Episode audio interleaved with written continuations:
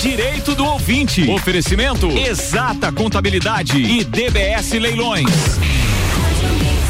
Doutor Paulo, bom dia. Olá, bom dia a todos meus amigos do Direito do Ouvinte. Estamos entrando agora para mais um episódio do seu bate-papo semanal sobre conteúdo jurídico, levando a você informações do universo e do cotidiano jurídico de forma mais descomplicada, de forma leve, de forma descontraída. Eu me chamo Paulo Santos, sou advogado, produtor e apresentador desse programa que vai ao ar todas as quartas às sete da manhã aqui na Mix FM. Posteriormente, o programa também está disponível nas plataformas de podcast, onde você pode, é, através do, do agregador que mais lhe, lhe, atraia, acessar e ouvir todos os episódios. Né? Nós estamos já com 76 programas no ar, esse é o episódio 77 e nós estamos chegando em nome de DBS Leilões e Exata Contabilidade para bater um papo hoje com uma convidada de fora de Lages.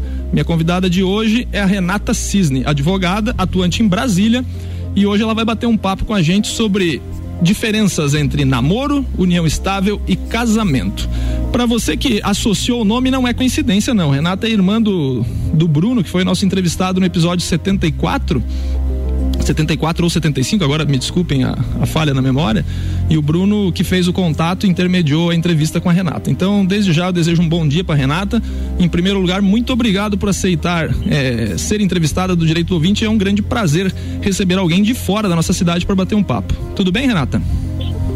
Bom dia, Paulo. Bom dia, ouvintes. É um prazer poder participar desse quadro, ainda mais depois que eu tive a oportunidade de ouvir meu irmão falar e ver a naturalidade com que se conversa sobre o direito. E acredito que a ideia seja essa mesmo: levar informação para o grande público é, e é, desconstruir um pouco essa questão do juridiquês então, estou à disposição para esse bate-papo de hoje. É exatamente isso. O objetivo principal do programa é esse: é descomplicar uma coisa que parece muito complexa né, e muito engessada, como é o dia a dia dos tribunais. Bom, como eu falei na, na apresentação, a Renata, é, a Renata tem uma atuação em área de direito de família, né? E então, antes de iniciarmos, Renata, eu te pergunto, né? É, diga aí para nossa audiência, né? Se apresente, por favor, e diga quem é a Renata na fila do fórum, para quem está nos ouvindo entender um pouco mais com quem que nós estamos conversando hoje.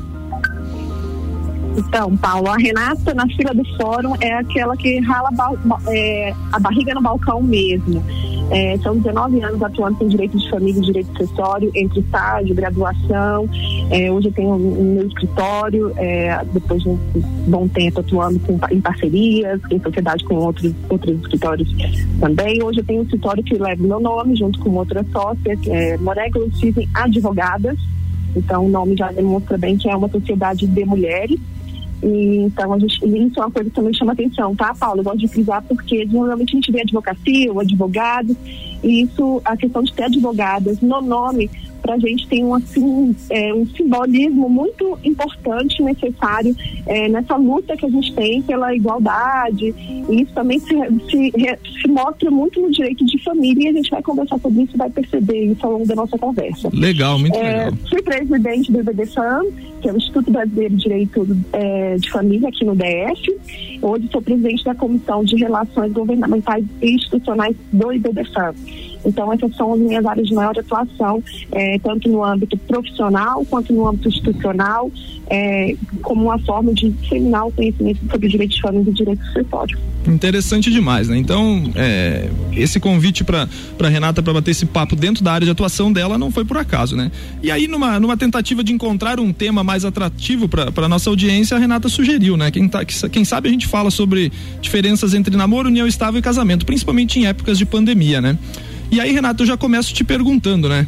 É, acho que a maior dúvida reside, obviamente, na, na, questão do namoro e da união estável, né? Eu te pergunto, existe um tempo mínimo para diferenciar o que, que pode ser considerado namoro e o que, que já pode ser considerado união estável? Paulo, não. Muita gente acredita que, que sim, que tem que ter um tempo mínimo.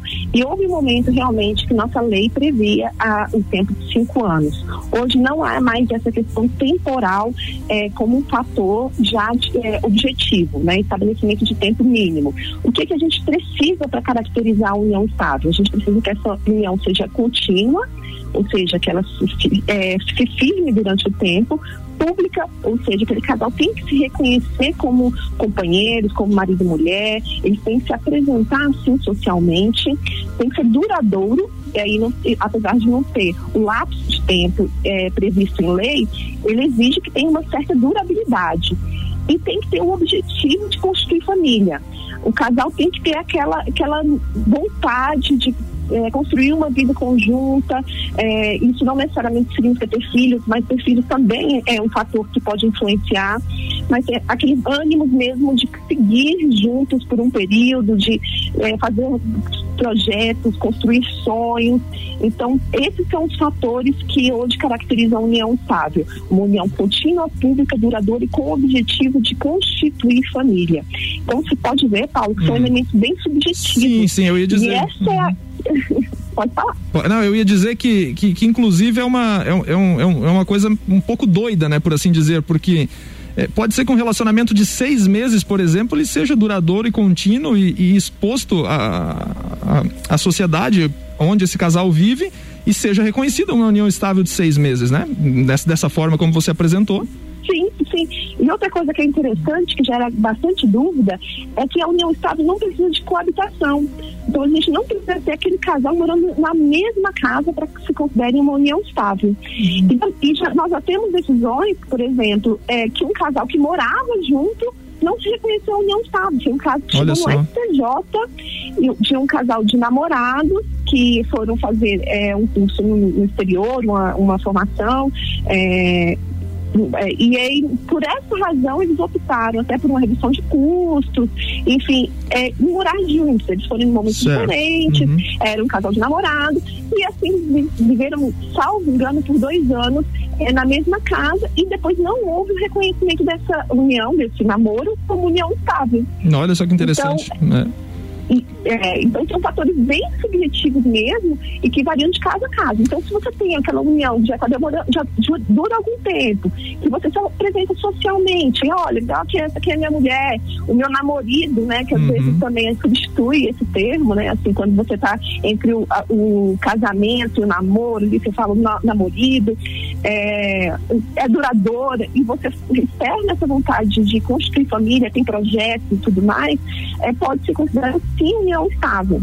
É claro que isso vai ser muito caso a caso. Sim, porque, sim, por exemplo, sim. um noivado, se a gente está, é, o noivo, um, um casal de noivos, eles às vezes até podem preencher isso, mas eles estão num período que é o noivado, ou seja, o próximo passo será o casamento. Então, é, o fato de estar com esse objetivo de construir família é, é um plano para o futuro, não é agora. Não estou construindo essa família agora tá? E é óbvio então, que isso, é óbvio que tudo isso só vai ter reflexo numa eventual dissolução, né? Se, se nada der certo e for e forem dissolver esse, esse, essa união, esse relacionamento, né? Porque é, na, na, na, na, lenda da, da poesia que seja eterno enquanto dura, enquanto está durando não tem problemas nenhum, né? Então, então tudo isso é importante, Paulo. tudo isso é importante destacar que só geraria problemas, né? Se, se algum desses, é, desses casais hipotéticos da nossa conversa aqui resolvesse dar fim à relação, né? Fora isso, não há problema nenhum, né? Perfeito, Paulo. É, esse é um ponto importante, porque muitas vezes é, chega um cliente no nosso escritório e fala, mas eu nunca fiz uma escritura pública de união estável, então não estou em união estável. Veja bem, você não precisa ter uma escritura pública de união estável, um contrato entre partes de união estável para se constituir a união estável. A união estável está no mundo dos fatos. Então, se você preenche esses requisitos, você vive união estável. Agora, se ao contrário disso, eu faço uma, uma estrutura pública de união estável e não preencho esses requisitos, eu posso não ter minha união estável reconhecida judicialmente. Eu vou eu vou ter um indício de prova de que a vontade das partes, um forte indício de prova de que a vontade das partes era que, que aquilo fosse considerado união estável, mas eu necessito preencher os requisitos da lei. Certo, é isso aí mesmo. Interessantíssimo. Mas a escritura pública, hum. ele é, ela é muito importante e ela é muito interessante. Para marcar, é marcar tá? a data de início, seria isso?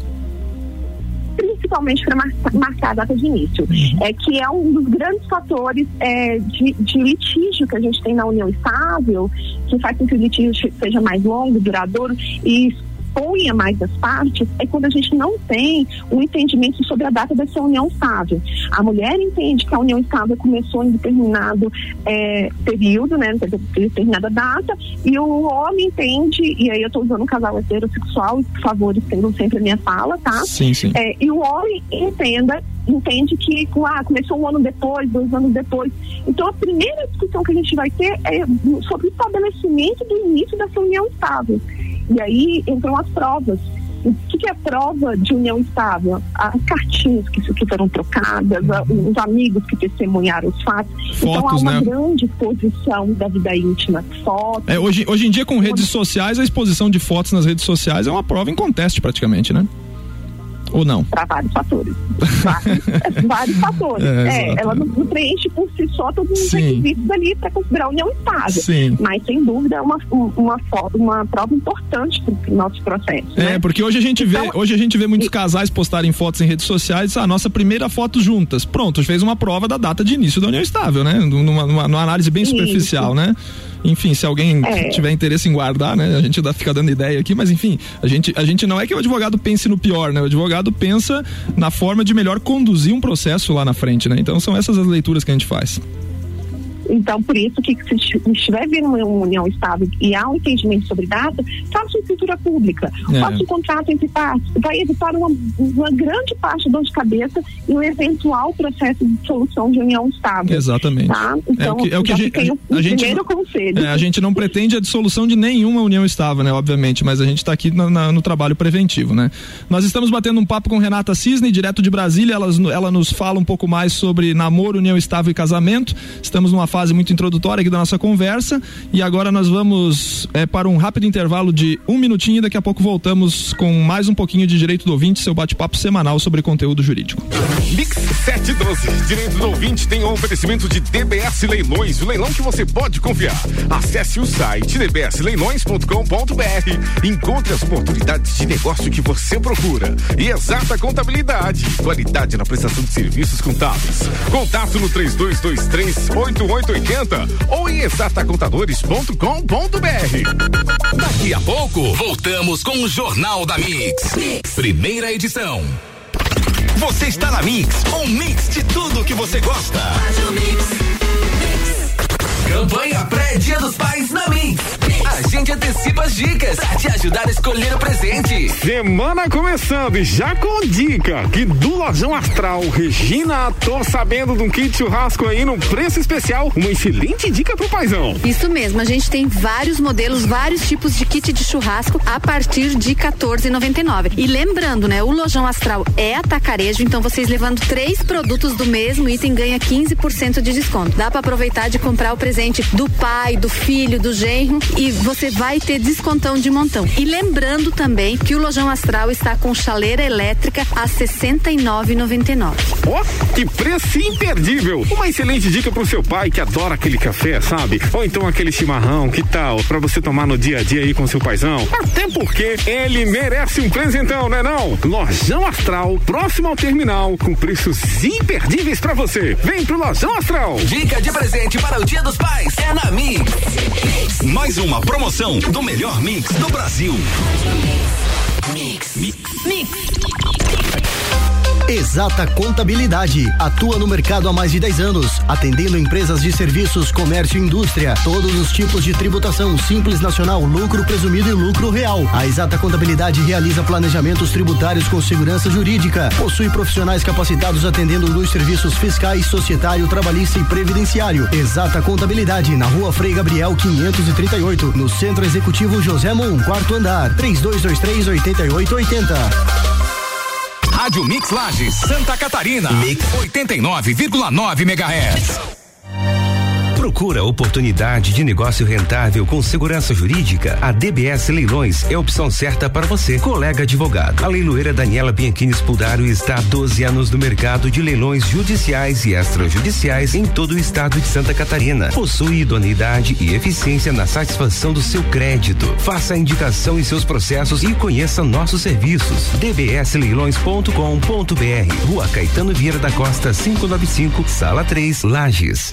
Você está está ouvindo o Jornal da Mix, primeira edição. Mix 715. Direito do ouvinte está de volta no oferecimento de DBS Leilões, o leilão que você pode confiar. Acesse o site dbsleilões.com.br e encontre as oportunidades de negócio que você procura. Exata contabilidade, qualidade na prestação de serviços contábeis. Contatos no 3223 8880 ou em exatacontadores.com.br.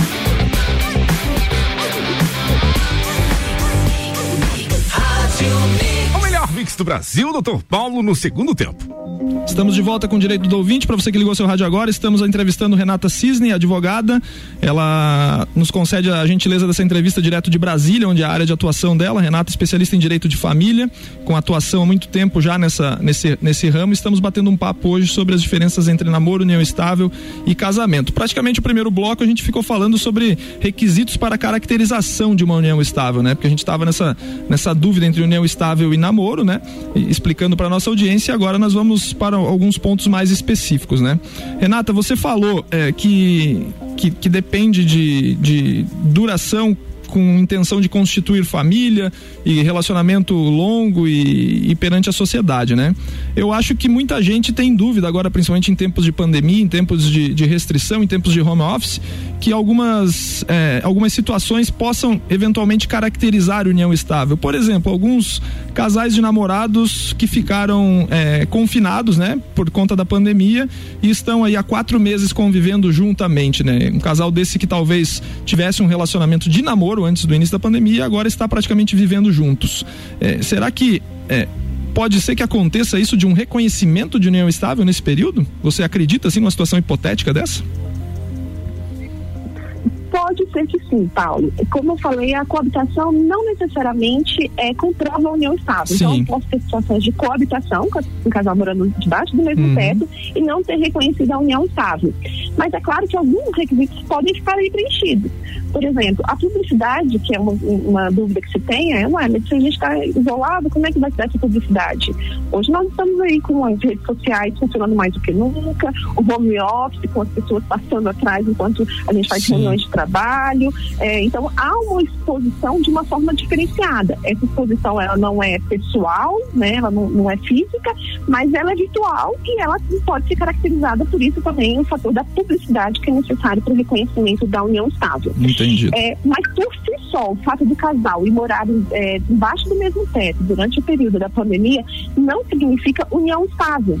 Isso vai depender dos outros fatores. Certo. Se houve uma modificação na forma como esse casal se apresentava perante a sociedade, que é, quais são, a, a, de que forma essa relação vai se desenvolver passado esse período de isolamento social. Então, passou o período de isolamento social, cada um voltou para sua casa, opa, então a gente não tem um objetivo de todos, a, todos aqueles todos aqueles requisitos que você citou no primeiro bloco vão precisar ser observados, né? Vão precisar ser observados, exatamente. Uhum. E, inclusive, o dobramento dessa relação pós o período de isolamento social. Certo, certo, entendido. Renato, uma outra dúvida que eu tenho, tá? E, e, eu acredito que, que isso já, já deve ser de conhecimento de várias pessoas, tá? Existem casais que conviveram em união estável por muitos anos e, a, e a partir de algum momento eles resolveram constituir o casamento de fato, né? Resolveram se casar pela, pela, pela nossa legislação civil. E aí vamos fazer um exemplo hipotético, né? De um casal que tenha vivido em união estável por 10 anos, adquirido patrimônio, tenha tido filhos e depois desses 10 anos resolveu é, é, oficializar isso perante o cartório de registro civil e for lá e, e, se casaram, tá? Como fica a questão patrimonial antes por conta da união estável? Porque já adiantando, a gente sabe que, que em caso de solução, na união estável, os bens seguem o mesmo regime da comunhão parcial, ou seja, tudo aquilo que foi adquirido após a constância do matrimônio é dividido, é dividido. E como fica nessa, nessa, nessa questão desse casal que, numa eventualidade, tenha se casado por comunhão universal de bens? Tem alguma, tem alguma dúvida que possa ser esclarecida nesse ponto?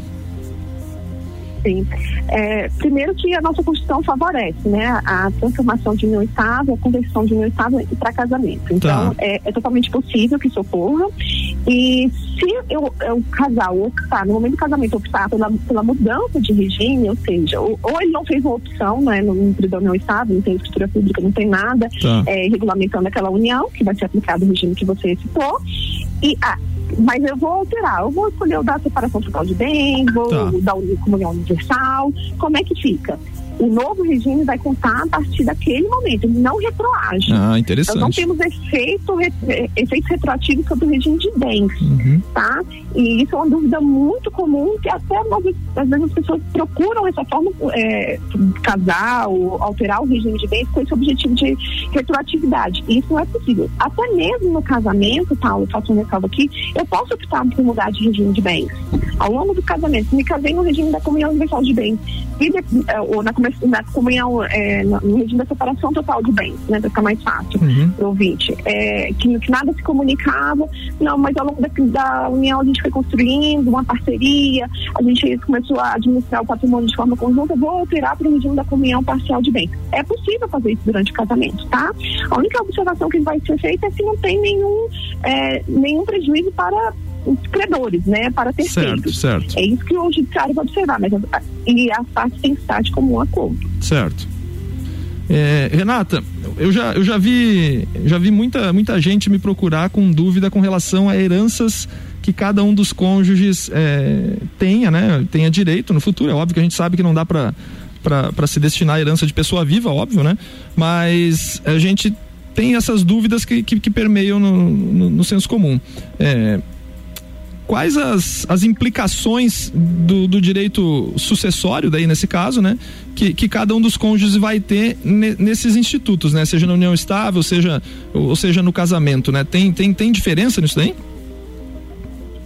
Então, Paulo, até pouco tempo atrás, a gente estava, estava num embate muito grande no direito sobre a interpretação é, da constitucionalidade do artigo 1790 1790 do Código Civil, que realmente era válido perante nossa Constituição Federal, porque ele fazia uma distinção entre companheiro e cônjuge. Tá? O STF julgou e considerou que tem que ser destinado o mesmo direito do cônjuge para o companheiro no que se refere é, aos direitos de herança. Tá?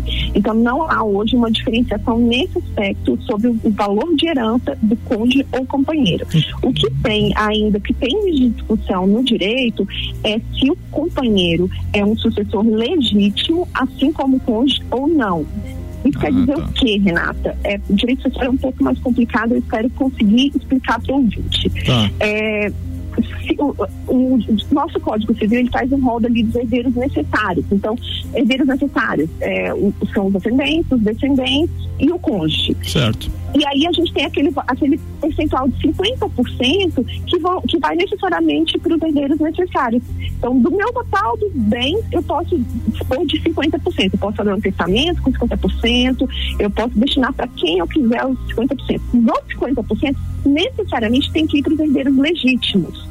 Então, a, discussão hoje é se o companheiro também é um, é um, é um herdeiro, um sucessor legítimo ou não, e né? tem que ser resguardado esse valor para ele ou não. Uhum. Isso a gente ainda não tem uma definição é, no, no, na jurisprudência e nem na doutrina. Nós temos uma discussão hoje, é, temos doutrinadores, grandes doutrinadores que defendem ambos os posicionamentos, tá? De que poderia ser considerado um herdeiro legítimo ou não. Essa é a distinção que se faz hoje e que está pendente ainda de uma solução. Interessantíssimo, né? Com relação a alimentos é, no término do relacionamento, segue o mesmo rito normal do, do, do Código Civil para todos os casos, né?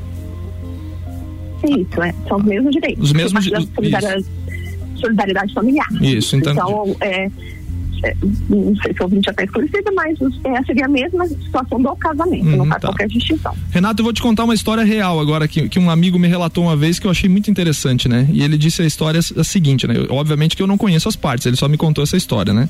Ele disse que, que um colega dele, na época, tinha 39, 40 anos de idade e era o solteirão da turma, né? Era o cara que nunca tinha se casado. E ele contando que um dia recebeu o convite de casamento desse cara, ele perguntou: "Mas como assim? Você era o cara que todo mundo achava que não ia casar?" Daí o cara falou para ele assim: "Sabe o que que é? Eu já tava num relacionamento há uns 4 ou 5 anos." E nesses quatro, cinco anos só eu constituía patrimônio, né? E eu preocupado com meu patrimônio, consultei meu advogado de direito de família e perguntei para ele o que eu deveria fazer, pois eu estava preocupado com com, com o meu patrimônio, né? No eventual reconhecimento de união estável, e o advogado disse para ele: a dica é case com separação total de bens. É mais ou menos isso, Renato?